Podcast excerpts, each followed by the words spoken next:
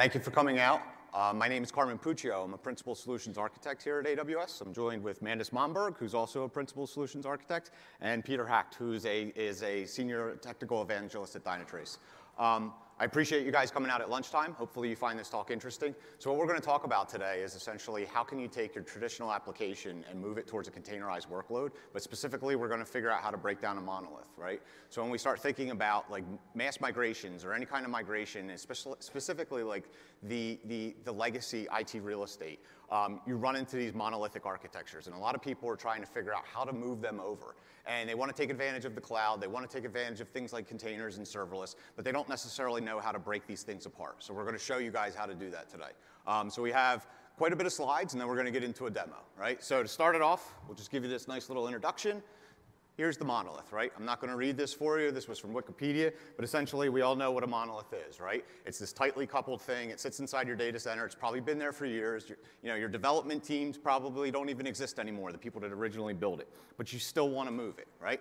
So it has pros and cons, and they're right here. So again, I'm not going to necessarily read these to you, but Mandus, who is our developer advocate, and he actually built the monolith, right? I'm going to ask him a question. It's like, Mandus. is this like a, a case study type This is thing? a case study Uh, type okay, of thing, okay, right? I can do that. So, do so. Mandus. So we have our example application, right? And it's our booking service. Uh-huh. And I saw AWS personalize, and I want to be able to start making recommendations inside of it. How long would it take you to actually put something in place if we wanted it out by Christmas? With our monolithic application, I mean, that's a great idea. We can predict and we can suggest some, some vacations to people. That's Mm-hmm. a good idea. Um, I mean, we could get it out around mm, the half, the second half of 2019. Yeah, but I need it in like the next two weeks. Why is it going to take so long? Because it takes about three days to compile, and then we have to go through technical testing and those type Yeah. of things. It takes us a while. What happens if I get you more hardware? We're kind of at the limit of vertical scaling right now, but we're told that in six years, you know, quantum computing will be available, and then we'll be, Yeah. we'll be better. yeah. So, so, so you get it, right? So there's all these challenges that come along with it, and you don't want to run into these things. You want to figure out how you can do this stuff quickly. You want to figure out how you can have all these pieces broken apart and, and move at scale, right? So that's what we're going to talk to, you about today, right? So if you look at the development life cycle, it, it's essentially the same thing, right? You have your developers, you have your monolith. They're still building, they're still testing, and they're still releasing code. The one thing that's tough here is everything's self-contained. The test process takes a really long time, and there's all these interdependent components, right? And we want to figure out how to break that so you can actually make this process quicker. So why should I migrate it, right? So before I get into the hows, right, we want to talk about things from the mass migration team because we feel that the principles that we learned from that team are relevant here as well, right? So Mandus and I both come from that team. We're also on the AWS container team. Um, but what you're seeing here is our R's, right? So this is from Gartner. We've publicized this out a million times. And, you know, it, it's, there's no right path here, right? We talk about the, the planning. We talk about the strategy. We talk about all the things that go into place to essentially moving workloads over at scale. And just because one path is shorter than the other, or at least it seems to be shorter, doesn't mean it's necessarily the best path, right? So we really want to attack it like in, in, in multiple phases. And that's what we do here. And over the course of like the last two and a half years, we have this, this process. And this process, we call it our mental model. And we go from a point of evaluating what we have, planning it out, designing, migrating, and optimizing, right? So essentially, like, how do I understand what I have inside my data center? How do I understand what my monolith is doing? And how do I use that to kind of break it apart and come apart with a migration strategy to either pick it up, potentially as is, or how do I pick it up and maybe break out certain pieces and move it into a containerized workload? And then after I've done that, how do I optimize after the fact, right? So we're really going to focus on this discover and plan piece, right? So we really, really feel that before you move anything out of your data center and you move these applications over, you need to know every single thing that this application is doing. And it's not just from the CPU and memory and disk and network perspective. It's all the way down to the code. What's it interacting with? What's the latency like? Are things tightly coupled? Are things loosely coupled? Right? You really want to go into that level of detail. And there's tools that can help you do that. And that's what we're going to show you today. So these questions are universal. So whether you're going from on-premise monolith to containerized services to, to cloud native, right? You have to answer these questions before you even think about moving. You have to answer these questions even after you moved, right? So these, these are like, think of these as like your universal theme, right? So then this topic comes up. Should I consider containers as part of my strategy? People hear about this lift and shift, right? Pick things up, move it over. AWS is the server migration service. It allows you to pick your, your application up, you know, basically in this, this mirror copy. Think of it as like a VM copy or a VM snapshot of your machine into AWS to an EC2 instance. But can you move your applications over to a container, right? And, and Mandus is going to give you a little bit about that. Yeah, that's kind of interesting. You saw the six R's on the, on the screen there where Carmen spoke about, and that's traditionally been lift and shift. We've spoken about rehost, right? And we've been kind of looking and talking about maybe adding a seventh one and maybe calling it something like refit, where you do a lot of the same steps that you would do in lift and shift without changing any of the code in your application and in your monolith, but you refit it and put it into a container because containers lend to that ability. So once you refit it, you put the uh, monolithic application as it is and run it in the container, but that container, now that it has that shippable characteristic, allows you to uh, achieve a couple of things that we think is core to success and is core to making that migration a true digital modernization of your business. And those core tenets are those things that make you more elastic, that helps you be highly available, but more specifically and most importantly, give you agility. So how do you get that from a container platform, right? In a container platform, just by adding that binary or that monolithic application into a container, you kind of accelerate the development because the time it takes for you to share the code, to mimic the code and the experience of that application inside of your developer environment, and making sure that it has the unified experience in the production environment already accelerates. So you already immediately gain some agility in your business. It allows you to faster iterate on your application, make changes more quickly, even if it's still in that monolithic state. And if with that faster iteration and that easier adoption for your developers and your engineers, you can start breaking out that monolith a little bit faster. So the first step is get it into the container and then learn what your application is doing, right? Like you have to understand what's actually happening inside of your container. So we have many customers running containers on AWS. Uh, there's been a lot of resources and a lot of research done that shows that the most, the most containers in the world are currently running on AWS. It's the perfect modularity for cloud computing when you talk about elasticity, and agility and scaling and being able to scale down when it's required. But what does containers really, really give me? Like we've spoken a little bit about agility and it gives you that ability to iterate quickly, but why should I still do that? Because I can technically do that with a bunch of VMs. I can technically take my application package into an AMI and then run it on my VM. Well, the cost saving opportunities in something like bin packing uh, alone is worth investing in containers. Because you can now run multiple versions of the same application with different dependencies on the same host, it exponentially saves the effort and cost of your infrastructure. It also breaks down on effort because now once you build a container image that has the requirements or the basic requirements for something like app monitoring, security, audit, and compliance, into what we call a container layer, your teams across all of your business units can consume that same layer and don't need to invest time in R&D and also building out that layer themselves. So you might have this initial investment where you might put some time into R&D for building those base layers, but once that, those layers are secured, they're inside of your security team's repositories, they're inside of your deployment repositories, accelerating development for your application engineers and for your product owners exponentially picks up. And that effort that you break down saves you cost. And obviously, the simplification of maintenance through the orchestration layers that you use. Now, that's also where we as Amazon kind of stepped in and tried to make the orchestration of containers a lot easier for you. Because running a container on a developer's laptop, that's easy. I mean, you can do that in a couple of seconds, and there's some great tooling to do that. But running a container at scale with thousands of applications and thousands of containers across hundreds of hosts or thousands of hosts get complicated. So the deployment benefits that we want to do is we want to create an automated pipeline where we shift some of the responsibility of that application experience where the customer interacts with that application to the left of the pipeline where the developer sits. Now, we did something interesting at Amazon a couple of years ago when we were modernizing our business and when we, we, we were transforming and breaking down our monolith. Our monolith was called Obidos. You can look it up on Wikipedia. And we created something called cells, but today it's more commonly known as microservices. But we decided to give our developers the responsibility not only for the code of the application, but also the experience that the customers have running that application or working with that application. And we found something very interesting happening we actually found our developers started writing better code.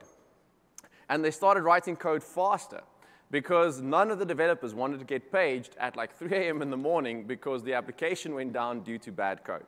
So with containers, you can accelerate this ownership moving to the left and building out the resources inside of your code repository, securing it, checking it automatically in the pipelines, pushing it to something like an image repository in ECR, and then deploying it at scale across any of the variety of managed uh, container services that we have. For example, we have Amazon ECS, and then we have Amazon Container Services for Kubernetes, which is our managed Kubernetes officer, offering, also known as EKS where you manage your EC2 infrastructure, but we manage the control plane for you. We manage all of the heavy lifting around making sure the orchestration itself works as expected. And we do all the security and in-place attachments and things like that for you. Then we have something called AWS Fargate, which is a subset of Amazon ECS, which not only manages the control plane for you, but also manages the worker nodes where your applications will be running. It's really this experience of, here's my application in a container, I give it to Amazon, run it, I don't care where. Just run it for me, I don't care where you're running it, I just want my application to run. And that just accelerates that deployment and that iteration and that agility that we spoke about a little bit earlier. So a modern development lifecycle actually happens in something we call a multi-lane uh, multi highway deployment solution, where you have multiple developers working on the same applications at the same time, running through tests, building, testing, and releasing at the same time. You have to do it in a synchronous, a synchronous manner the, or an asynchronous manner at the same time with synchronous results. And that can be difficult, especially if you want to start integrating and making sure that you comply to things like uh, PCI compliance or even making sure that your security tests and CVEs and those type of things aren't being affected. So rolling deployments is one of the huge benefits that you have with containers. We've all done rolling deployments with EC2 instances. We've done it with on-premises. We've always got these convoluted playbooks and different tools where we have to retire and we have to um, drain connections and push out all of these things. And it's always a pain. It's never an easy thing. Containers have made it so much easier. Because you have this one idempotent module of, of, of shippability that is called a container, it sits in a very highly scalable, very active image repository, which is managed for you in Amazon by called Amazon ECR. And that image gets deployed to hundreds of nodes automatically through the orchestration system. So service A can be set to do a certain desired count. So for basic uh, deployment, if you know that you have an always running cluster that has a minimum requirement, you set that desired count as four. But you can also then have four containers. And the system will make sure that if a container fails, that it gets replaced uh, if something happens. But now you want to indep independently scale that as requests come up. So you enable autoscaling, and that will add more containers from that same image that you know will act exactly the same way when you deploy it into your cluster and scale requests across all of these new containers. So now that will make sure that when the, the minimum health capacity or the minimum healthy capacity is 75%, it basically just shrinks down and you have less containers inside of that environment or it grows out as well if you need to. So that's a rolling deployment, right? So we basically make sure that we always have a certain amount of containers running. So we have a, a minimum health capacity of 75% containers running the latest version, and we replace in process without needing to switch over any of our deployment functions. We have canary deployments, which is also a very common deployment where you do testing and the failures, and we can actually use our service Route 53 where it does health checks against certain endpoints, and if it detects a failure, automatically changes the DNS to another load balancer, and it connects to, the, to that new endpoint that we know is all available. And again, because we have the shippability in the container, we can deploy the application across multiple regions and not just availability zones. So you're no longer restricted by things like EBS volumes that only allow you to launch that same instance with the same image in the same availability zone. Now with a container, you can quite literally deploy your container in any region, flip over the DNS records, and have the same customer experience that they had in the failing region. So where do I start? Well, the first thing you have to do is you have to understand what your monolith is doing. We have this premise that you have to understand what you're doing, so investigate what you're doing, take one small step further, go forward, make one small change, reevaluate, reevaluate where you are, and then do that again, right? So it's figure out where I am, make a change, evaluate where I am again, and reiterate. And the best way to do that, or actually the only way to do that, is to use data because we all have a gut feeling of what to do, but we really need to, do to, to have the data to tell us what our applications are doing. So our partners from Dynatrace really gives us the ability to introspect into discovering our workloads. Yeah. Yeah, so to go one step further on that, right? Because again, you know, you don't want to be interviewing people. You don't want to rely on CMDBs. They're decentralized. You know, they're, they're out of date. You don't have the metrics you need to essentially break this thing apart. It needs to be a data-driven result. So again, when we talked about portfolio discovery in the traditional sense, we would think about like the application owners, the environment. You would look at things like CPU. You would look at things that, like memory. You might want to start thinking about right sizing, things like that. That's the traditional way of thinking about portfolio data discovery. At the same time, you still need to think about the application connections. When you think about an application, specifically a monolith, you want to know all the pieces that are, that, that are involved, right? So dependencies are super important, and you still want to start to think about the actual performance metrics, right? Service naming and tagging is very important as well, um, but really these things that you've seen on these prior two slides, these are helping you kind of get to a decision where you can figure out what to move first. But in the context of breaking up a monolith, which we're going to talk about in a second, this is just the starting point, right? You need to go much, much deeper than that, right? So again, here's just a couple of the partners that we work with in this space and some of the AWS AWS tooling as well. Um, we're here to talk a little bit about Dynatrace. We're going to let Dynatrace do their thing. Um, but again, it needs to be a data-driven result. So if you want to get your application, you want to take that monolith and break it apart, start thinking about containers, and we're going to show you this in the demo, you need to use some sort of tool. And Dynatrace, in, in our case, this is the example, right? So with that said, I'm going to pass it to Peter. Thanks, Carmen. Yep. Uh, so hi, so my name is Peter Hack. I'm with uh, Dynatrace.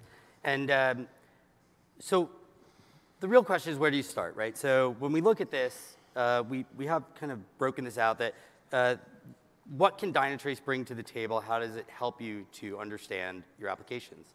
And so this is uh, the first part. Uh, Dynatrace actually has a Smartscape, and the Smartscape will automatically discover all the dependencies that exist within your environment. So as those applications are talking to each other, uh, Dynatrace has already instrumented them automatically, and through that, uh, we're able to discover all of the different dependency maps that exist for those applications, how they're talking, how, what's most expensive, et cetera. So you're able to then, from that level, uh, using the AI, we can analyze that and then use our automation API to help understand kind of if you're going to make these movements, if you're going to move things to, for instance, migrating in, into AWS, or you're already in AWS and you want to break things apart, understanding, is this talking to my RDS database? Am I using Lambda? If I want to use Lambda, how does that work? And can I understand uh, the connections of those transactions. So better or worse during the, during the transition.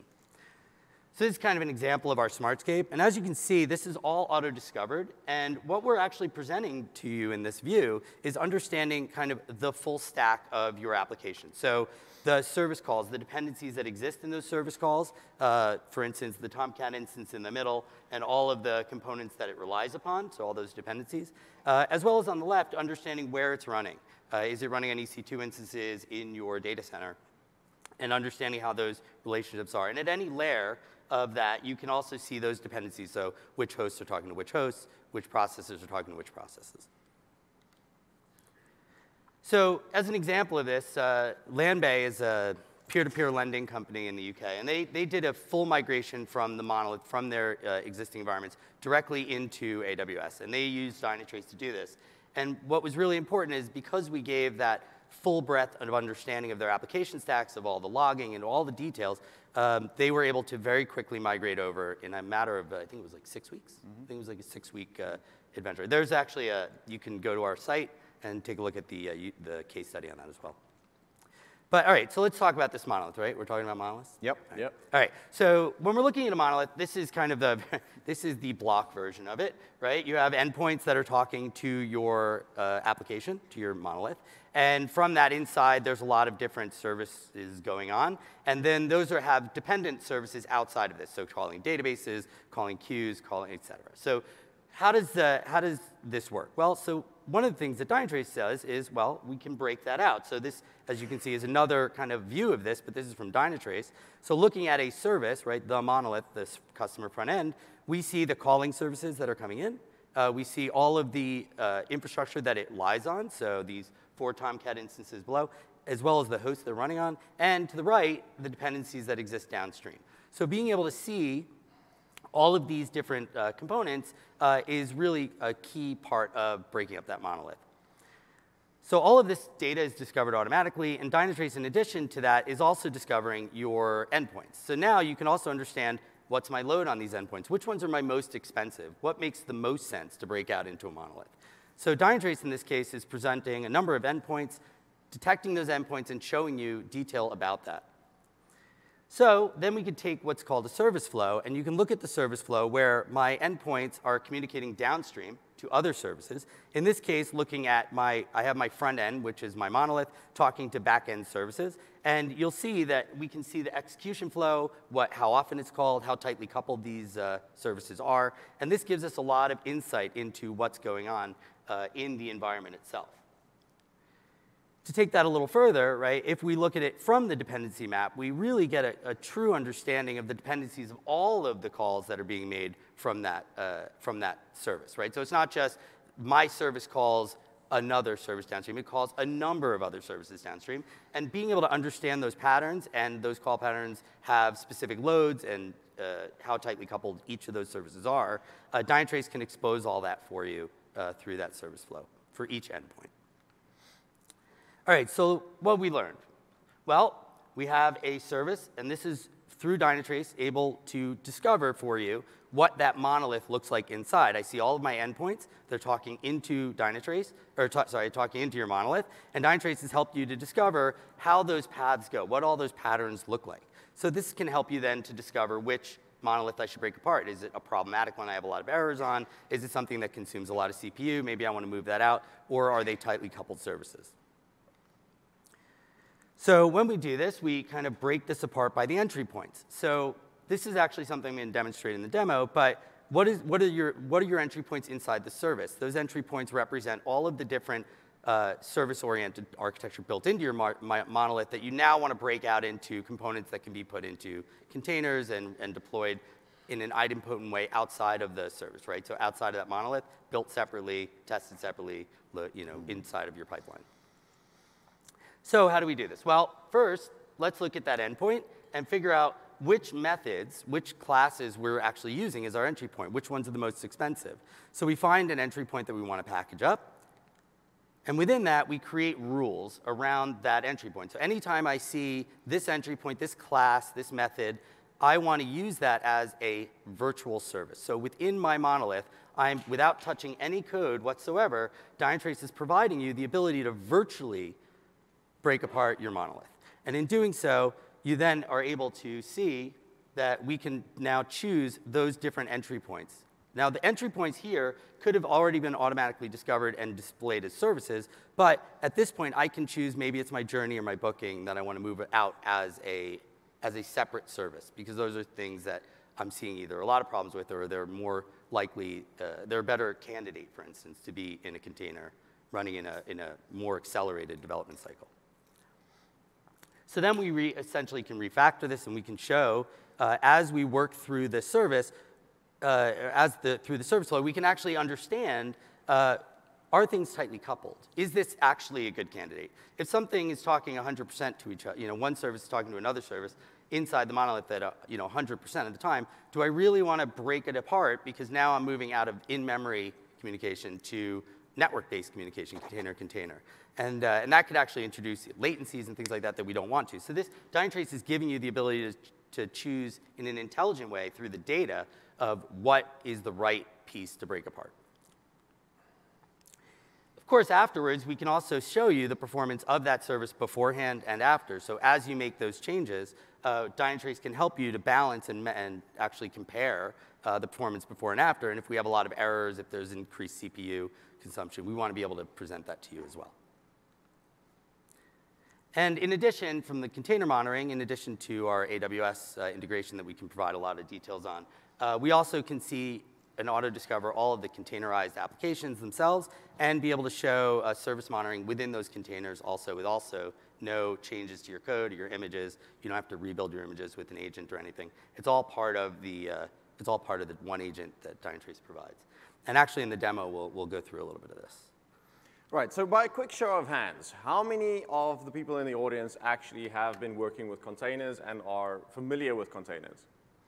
Okay, so Good. at least most of people here know what a Docker file is and how a Docker image works. Great, because we do speak about it and uh, we show it in the video. Okay, so uh, let's kick off this video. This, the first portion is basically just the discovery. There we go. Great. So what, this video is going to go fast, so follow along. uh, we're installing the one agent. How do you do it?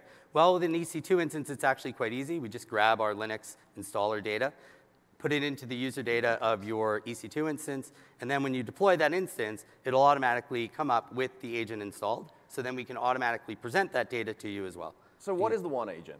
Oh, sorry.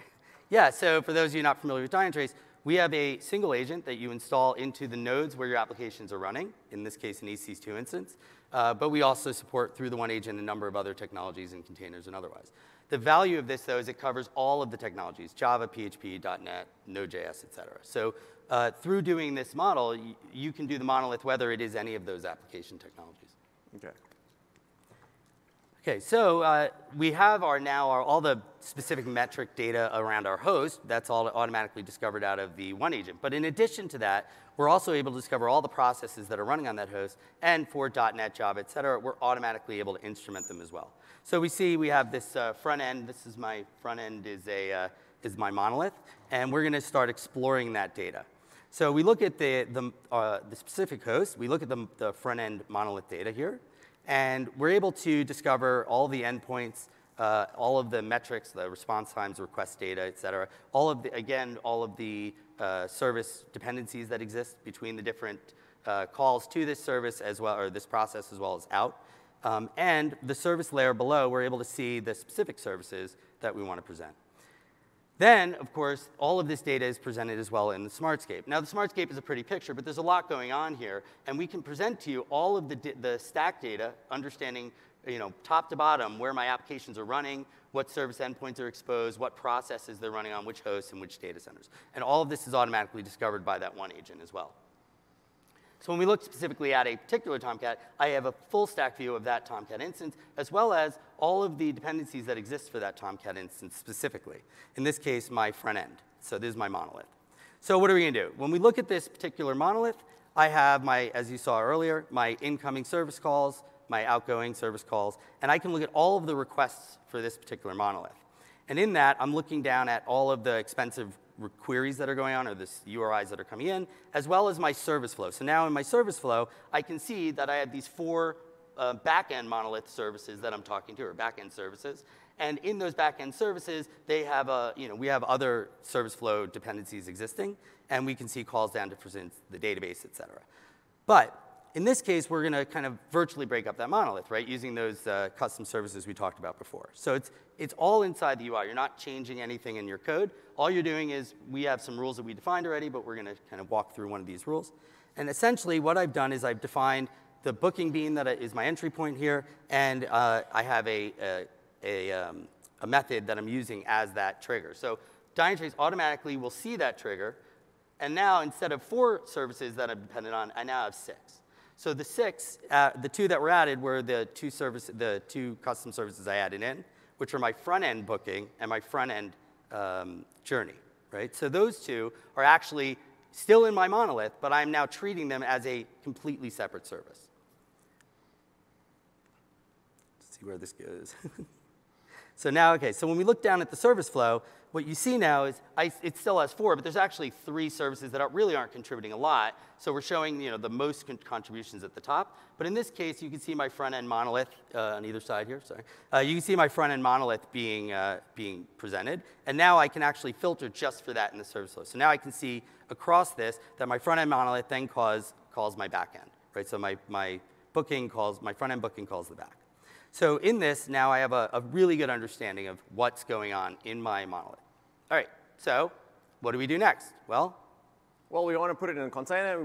We want to run it in, uh, in Fargate. So remember, Fargate is our container, completely serverless container service. So you take the image and you just give it to Fargate, and Fargate runs it on our managed nodes. So you can imagine that in that situation, you cannot take the one agent and install it on the EC2 host because you don't have access to the EC2 hosts. So we have to take the one agent and put the one agent into our container image. And because container images allow us to do that, and that's how the technology works, it's not very difficult. It really starts off with adding the one agent from a layer that we've already created, that our security team have signed off on from, uh, from before, and put that into our existing Docker file definition and then using that to execute the launch process of our application. So basically our entry point.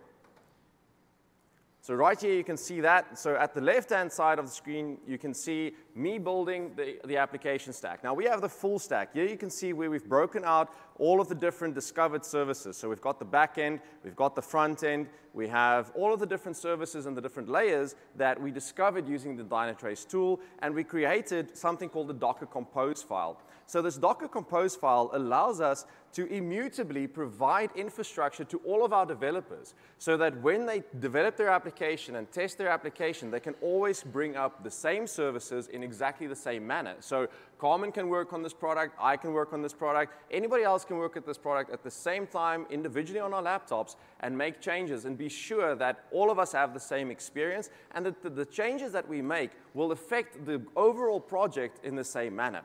So in our definition, we define all of our services like the backend service, the front-end service, but we also want to make sure that now that we've containerized our application, it also acts and experiences the same performance or even better performance than it did before it was containerized. And therefore, we need to also do monitoring on it.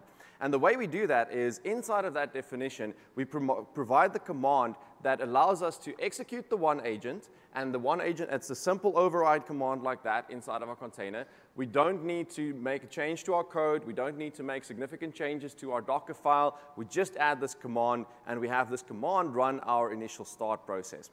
That will invoke the actual Dynatrace One agent inside of our container and keep track of the process that it was launching and monitor and report to that monitoring. Once that image has been com compiled and this image has been built, we can then upload it to our container registry. So you can see here, for example, me creating the new container registry for our backend service.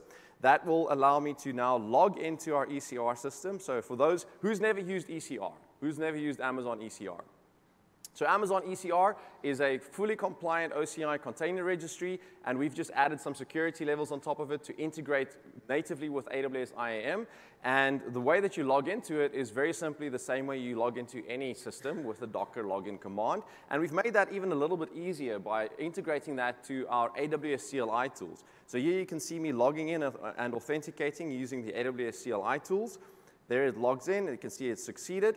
And now I can take the repository URI, the actual repository name of the new repository I created, and I can tag my local images with it. Once I've tagged my local images with it, I can upload that image into ECR and then pull it and deploy it into Fargate.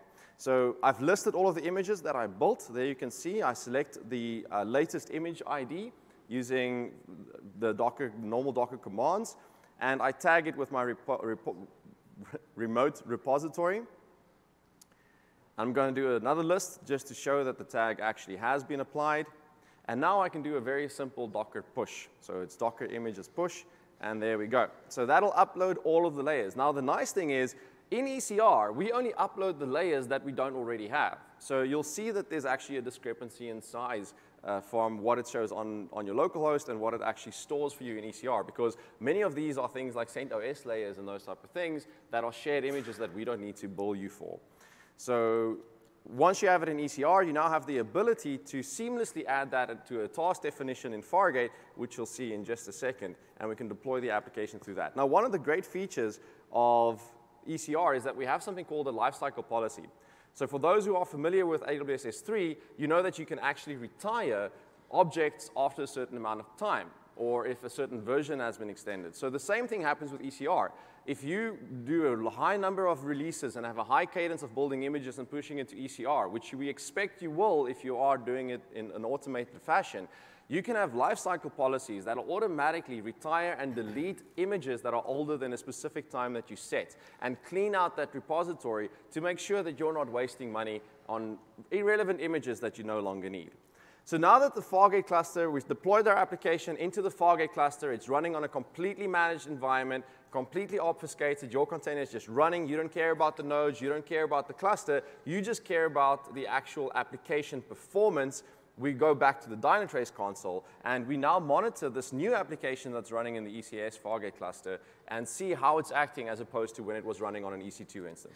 Thanks a lot, Mandus. So yeah, so now, because the, he, Mandus put the one agent into his container, so it's automatically deployed, Dynatrace is automatic, you can see it's seamless. We don't treat it differently than the original services you were looking at before. So we see this process running, we see the services that expose, and you'll see that now we have this Lambda, or sorry, this Fargate uh, front end and back end as well. And those, if you notice, these services, uh, there's six services again. And the reason is because Dynatrace already has the, the entry point and the method. So we've already, since those rules exist, Dynatrace will apply it to these as well. So now Fargate, in Fargate, we see across, again, the service flow that you were familiar with before, and we can see the performance.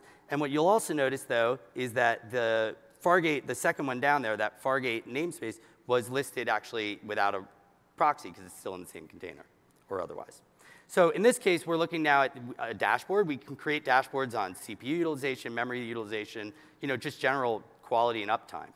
So ultimately, though, when we do this, we want to know which is better, right? So which uh, did we get better performance? So we have lots of different ways to compare this. We could look at this from, uh, we have something called management zone, so we can look at all of my Fargate or all of my uh, um, EC2 monolith-based uh, applications through this uh, through this filtering, but I can also filter specifically maybe for a specific type of service. So maybe I want to look only for my booking service and say from my booking service, how did it perform before? How does it perform now? Which is better? Is it my, is it my Fargate or is it my uh, monolith? Which one's performing better?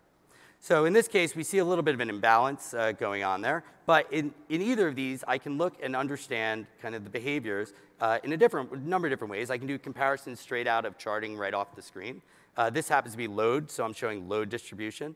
Uh, but you could also look at, for instance, CPU response time or uh, et cetera. So all of these pieces can be built into uh, a list of charts, and those charts can very easily be brought into your dashboard. So you can see, again, a comparison of the race, right? Which is my EC2 instance better uh, running with the monolith, or is it better in Fargate? I can also see the distribution, as well as uh, you know, my throughput and things like that. So these are different ways for you to expose this information, and then be able to say, okay, well, it is not running as well, or I'm running very slowly. Why? So now Dynatrace allows you to, to dig down into this and look specifically at, for instance, the hotspots. Is it, is it the calls that I'm making? Is it my database queries? Is it the code execution? So in looking at this, looking at the hotspots of the code execution, I can identify very quickly where, what's most expensive to me, where I'm, which methods, which classes I'm spending the most time. And this is essentially what Dynatrace can provide or for this particular use case, there's a number of other use cases, of course, but what Dynatrace can provide to you if you're in this monolith journey. So that's fantastic, because now we have data-driven information that tells us about what our application's doing. I touched on this very quickly and very, uh, very highly just before I started the demo, or just before we started the demo, about the value of iteration. Now, the idea of iteration through modernization is not a significantly new idea. We've been advocating this for many years, and we've always said that you should fail fast. Make that mistake early on in your development experience, fail fast, iterate, and get to your customers with the right answers, and make your customer experience better, and don't be afraid of failure. But it's a difficult thing to do. How many of you know about iteration and failing without fear, but have actually achieved it by a show of hands? Maybe one or two people in this room, right? It's very difficult, especially if you're taking from an environment where you're running a monolithic application on an on-premises enterprise-grade environment. And how do you get to this point where you fail without fear? And with this data-driven information and being able to monitor your stack, know what your customers are doing, what the customer experience is, and through the container technologies and automation that you've put in place, you can now more easily iterate on that design. You can now more easily go and say, well, my customers are having a bad experience when we load the page, mm. right? When they go to our homepage and we try to do a listing on all of the orders or all of the available travel options that they have, our application is going slowly. And you can use this data, inspect that data, see to the micro, to the code level where the bottleneck is. And using your automation and container technologies, you can make the changes and execute those changes into your production environment in a very short amount of time.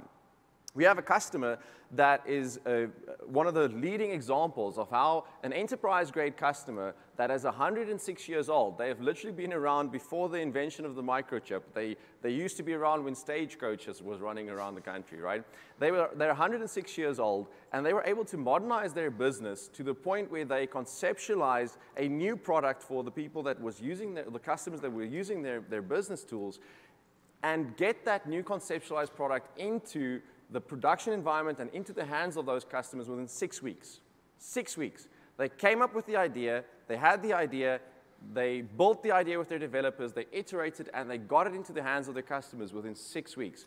Along the line, they failed. Along the line, they made mistakes, but they iterated and they made sure that their business logic, their application was still in compliance with PCI, was still in compliance with all of the regulations and the rules that they needed to follow in the area that they're working with. So how many of the customers in the room today actually are working in a regulated industry? Yep, that's kind of something we expect to see. So how can Dynatrace actually help customers in a regulated industry? So there's a number of ways we can do this. So we have, uh, in some regulated industries, it's about retention. So you, if you need to retain your data for periods of time, we have the opportunity, you have the opportunity to do an on-prem deployment as opposed to SaaS. So Dynatrace can work in either, you know, bimodal in either way. Um, so if you have regulatory issues where you need to understand, uh, for instance, uh, transactionally what's going on between users, uh, we, can, we can present that as well and store that data out for you as well. Okay. So Carmen, I know that you have an experience with uh, using AWS native services in your previous life before you yeah. joined AWS. Yeah. And I know that you always talk to me about how if containers were really around back then, yeah. how your life would be a lot easier. Yeah. Can you kind of tell us, tell the audience what you've yeah, always been telling Yeah, me? yeah, absolutely. So like when we used to think about like our migration, this was something that we were working on as part of the mass migration team. We were thinking about it in this lift and shift model, right? So we were basically picking up our applications, placing them down. We didn't necessarily have that flexibility, right? So if there was a code change, it was still, you know, very much around those principles of manual deployment. You know, we might have been doing some sort of blue-green testing around cutovers, but then we learned, right? Like it was like, it was more along the lines of like, how can we actually do this and fail fast, like Mandus was talking about. We eventually got to the point where we were thinking about how can we do things at the configuration management level, but in a way that's still kind of treating those applications like cattle. or I'm sorry, like pets and not cattle, right? And that's the way that we wanted to eventually go, right? But containers weren't as popular back then, and at the same time too, I don't think that the technology surrounding it was as prevalent, right? So when we talk about like how can you migrate your applications at scale, how can you break these monoliths apart, um, this is the kind of stuff that Dynatrace and containers together enable, right? And we didn't have that capability back then. Again, we're only talking about four years ago, yeah. right? It's, it's, it's, it's amazing how quickly it's evolved in the last four years. Yeah, right? container technologies are relatively, relatively new in the industry, but they've had a big impact, and they're really making that transformation journey a lot easier. When we talk containers, we always say that Containers alone is not the solution. Containers alone really gives you the ability to make portable applications, but at scale and truly transforming a business isn't very easy with only containers. You have to think about orchestration. You have to think about everything that goes with it. So how many people in the room think they have a good DevOps practice in their business or an SRE practice in their business? I mean, it's not a trick question. You can answer if yeah. you think that you are. It's, but we usually challenge that when people say, yes, we have DevOps in our business, right? And we challenge that and we say, well, at any point in your DevOps practice, when a developer pushes code to his repository, does he or she have to wait for a manual intervention from something like a security team or a compliance team? Or at any point, is there a manual intervention where a human needs to get involved in the process? If the answer is yes, then we challenge and say that that DevOps practice might not be as effective as you think. And the reason for that is that through all of the data that we've gathered and through all of the experience that we've had with our customers, we have found that humans tend to be the most error-prone fact checkers and health checkers inside of the business. If your application tests are written in the correct way and your business tests are written in the correct way, it accelerates you to get your product to your customers faster and then helps you focus on things like saving money on infrastructure, iterating on your application builds, iterating on the actual performance of your application. And when we bring up the business owners writing tests, we always see a lot of people sit back and they listen up a little bit and they think, well, how does that work? How do we actually add our, have our business owners, the people that own the product and want to understand and own the customer experience of that product, how do we have them write tests? They're not technical. They're not the people that actually know how to write code. And well, we have a, custom, a, couple of customers that have done this. They literally had their product owners take some customers out, have them record things like sessions on a web browser and a WebKit browser, and how and they took that data and tracked that data around how every click has happened and how long it took for it to respond and what the customer experience was. And then they replay that in automated tests as business tests. And if those fail and push back, then they take things like Dynatrace and they look, why did this happen? Why did this respond, response take longer? And then they find, oh, well, this time, instead of using a recursive step function for us to go into the data, we used the for loop, and that just pushed up our CPU usage, and therefore everything just basically became a bottleneck at the back, right? So remove those human errors, remove those human interventions, and also make sure that the trust in, uh, in your business and the culture in your business changes to a point where the developers can actually work with the security team as a unified team. The security team should never be the stopper or the, or the blocking point for your business. We get too many customers come to us and say, we have created these fantastic containers. We have these pipelines using fantastic tools, and we've integrated monitoring. And we've built this application within three weeks. But our security team has taken six months to review it, and they still don't know whether they can whitelist it or not it's not a great experience for your developers. And it's at that point where the developers sit around playing with, each, playing with Counter-Strike Go or something at work because they are compiling the, the kernel at the back end, right? It's not a great experience. It, it demotivates them. Another thing in the culture, and this is something that we at Amazon kind of do, and I think I've spoken to, to the Dynatrace team as well, is like we really celebrate failure. We celebrate failure. We have this internal thing uh, of, of where we award people using something called the phone tool icon.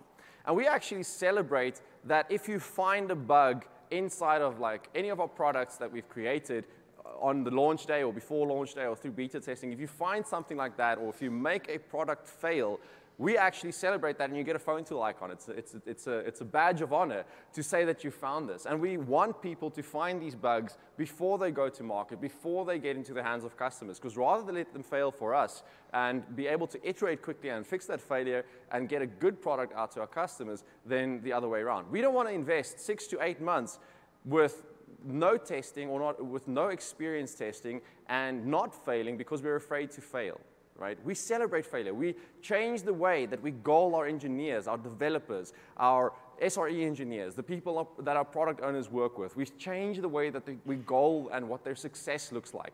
We're not tracking them on the amount of lines of code they write. We tracked them on the amount of features that they were able to, set, to, to improve the customer experience, to minimize the CPU usage, those type of things. Because we were able to look at the data and work backwards from the data and say, these are the places we can improve on to make our customer experiences better. And because we've put in place all of this automation, because we've broken it down to microservices, we were able to iterate and implement those changes a lot faster. Yeah.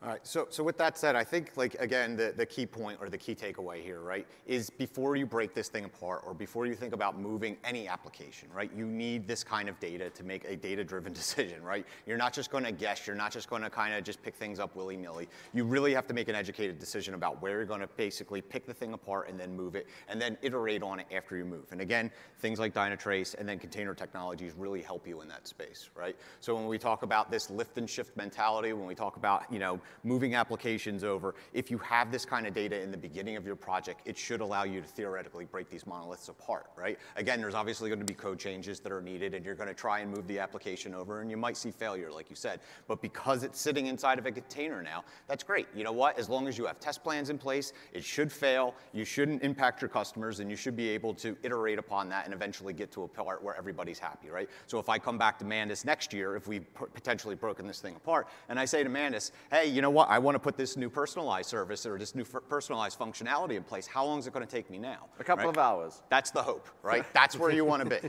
right? It depends so on my skills in Ruby. Yeah, yeah, we're going to do it in Ruby? Okay. we'll do it in Ruby. Yeah, all right, perfect. So, but that's the kind of stuff that you really want to think about. So again, there, there's a lot of theoretical pieces here, but the, the one thing that is not theoretical is you can't do this without having data, right? And this is what they're bringing to the table. And that's, that's hopefully what we tried to instill with you guys today, yeah. right? I think our core message today is that breaking down the monolith is something that everybody has been thinking of. There's a lot of resources out there that constantly talks about the, the things you should be doing when you break down the monolith. And there's a lot of resources about how you should be running containers. But the truth is, none of that happens if you don't know what your application is doing, if you don't know what your application performance looks yeah. like. You need to gather that data before you go down this journey. So if you don't take away anything from this session other than that, to know that you need to go and find the data and how to look at that data and where to get that data, then I'd be happy. Yeah, awesome. All right, so with that said, I mean, I appreciate you guys coming out again. I know it's lunchtime. There are some related breakouts this week. Um, and again, you know, these are in the past, but everything should be up on YouTube um, and SlideShare. So if you want to check them out, uh, they should be up there by now because it's, you know, Thursday. Um, but other than that, again, thank you for your time. I hope you learned something today and uh, have a great conference. All right? Thank you, guys. Thank you.